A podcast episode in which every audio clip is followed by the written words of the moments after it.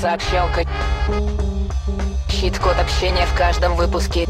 Всем привет-привет! Сегодня среда и наша любимая сообщалка. Сегодня тема «Как развить эмпатию и надо ли?». Я скажу честно, то, что приставка «надо ли» появилась из-за меня, потому что при подготовке к великолепному сегодняшнему подкасту я читала любимого мной ученого, так сказать, его рассуждения на тему эмпатии, и нашла инфу, что эмпатия у нас как навык развилась, чтобы перенимать чужой опыт. Не только учиться на своем опыте, но и на чужом. То есть, грубо говоря, обезьянка видит, что другая обезьянка трогает горячее, ей больно. Она понимает, что другой обезьянке больно, и она не будет трогать горячее. Вот на основе именно этого механизма родилась эмпатия, и это навык у человека. Вот. Угу. И что? И что? И то, что по факту, когда мы смотрим и видим чувства другого человека, мы точно так же, как та самая обезьянка, мысленно испытываем условно ту же боль, что и другой человек. И это работает не для того, чтобы мы поддержали другого человека, а чтобы на себе прочувствовать этот опыт и так условно никогда не делать. И в этот момент, когда мы испытываем эти чувства, мы большое количество энергии тратим на то, чтобы регулировать свои чувства и эмоции, а не поддерживать другого человека. И что нам нужно в коммуникациях, это не погружаться в эмоции другого человека, а достаточно просто понимать то, что он чувствует, и распознавать эти чувства. Для коммуникации нам нужно распознавать свои чувства, об этом мы уже давно говорим практически в каждом выпуске сообщалки. И сегодня мы скажем, что важно еще и распознавать чувства другого человека. И это называется эмпатия. Но эмпатия, она не должна вас делать добрым и все принимающим. Потому что именно вот эта вот темная сторона эмпатии, она и состоит в том, что человек начинает сливаться с другим. И это может привести вообще к пагубным последствиям. Например, тот самый ученый. Это другой ученый, если что. Это другой ученый, но он говорит, что вы думаете о добре, когда говорите об эмпатии, а я думаю о войне. Потому что важно знать людям, которые работают с людьми и работают тесно с коммуникациями, что эмпатия, она способна вызвать очень большие негативные эмоции, потому что, сопереживая другу, мы хотим очень быстро убить того, кто наделал другу делов. Как раз-таки эмпатия может заставить нас забыть о том, что условно правильно-неправильно. Да, если эмоции захлестнут, да, наверное? Да, это именно то, что я имела в виду. Я сразу вспоминаю вот это вот рыцарство, понятие о чести и все прочее, и это то, что несовместимо с эмпатией вообще в принципе. Потому что ты не думаешь о том, что честно или нечестно, ты думаешь о том, кто прав, кто виноват, кто как чувствует. В этом состоянии можно перейти какую-то грань. Именно поэтому, может быть, есть у человека мысли не о добре, а о войне.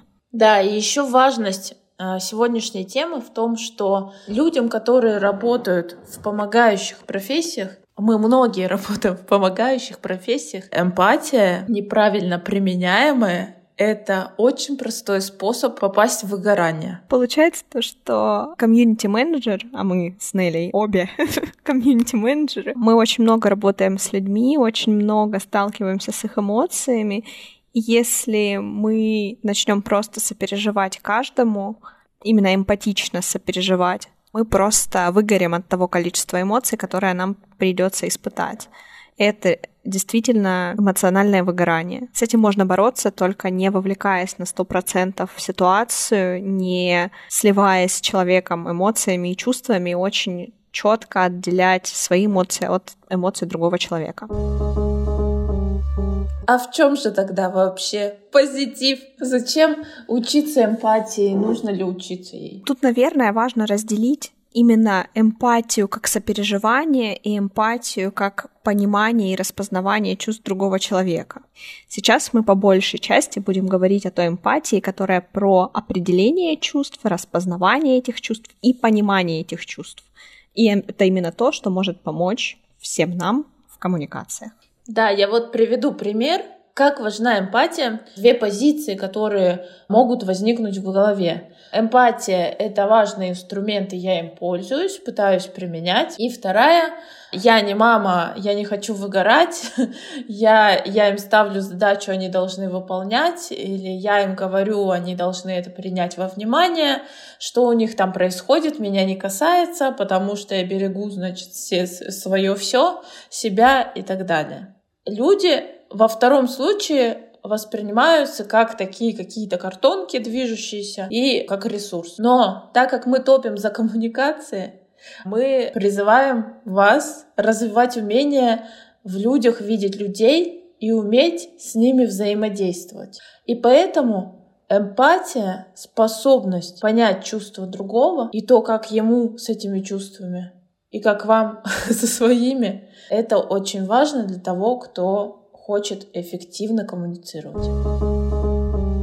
Как качать эмпатию свою? Первый способ — это активное слушание, которое у всех набило уже оскомину, звучит скучно и неинтересно, но что мы имеем в виду? Здесь мы имеем в виду именно полное погружение в разговор, то есть ты говоришь с человеком, ты задаешь ему уточняющие вопросы, ты слушаешь и точно для себя делаешь пометку, что ты слышишь то, о чем говорит другой человек. Ты его действительно пытаешься понять. Ты не просто такой уткнулся в телефон и поддакиваешь, а ты слушаешь его и действительно слышишь. И если даже это 10 раз происходит, у него на этот раз есть какая-то нынешняя мотивация.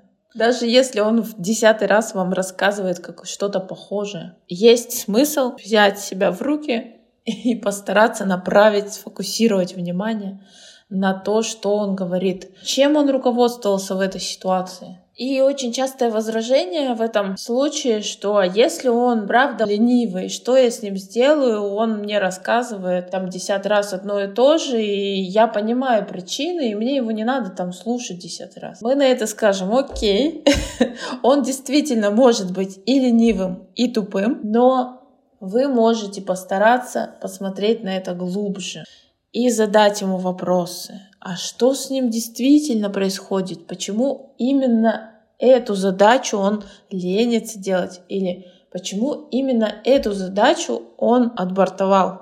Что-то он сделал, например, а что-то он сделал вид, что он не заметил. Почему именно это? И когда вы, отбрасывая там свой негативный опыт с ним, все свои претензии к нему вы выясняете по поводу здесь сейчас, тогда у вас есть шанс его услышать. Еще один способ развивать эмпатию — это больше общаться с людьми, которые как будто бы не входят в ваш первый круг знакомств. И это очень полезно, потому что, общаясь со своими, вы уже переходите на свой птичий язык совершенно. Да? Вы своих чувствуете, понимаете, вы как рыба в воде.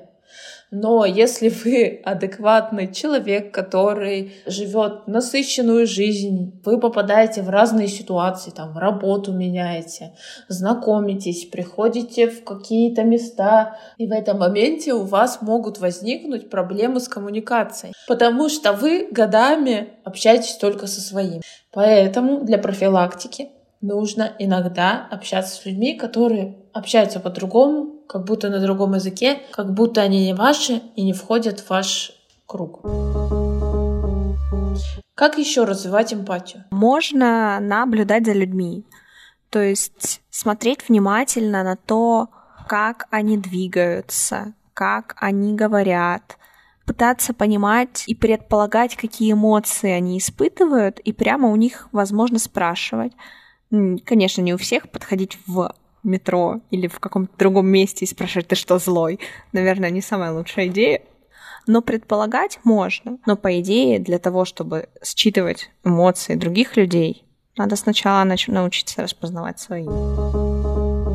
И таким образом мы подошли к последнему в этом подкасте способу развивать эмпатию — это научиться распознавать собственные чувства. Чтобы это сделать, есть очень простой способ. Я сама, кстати, им пользовалась очень часто, и это один из психотерапевтических приемов.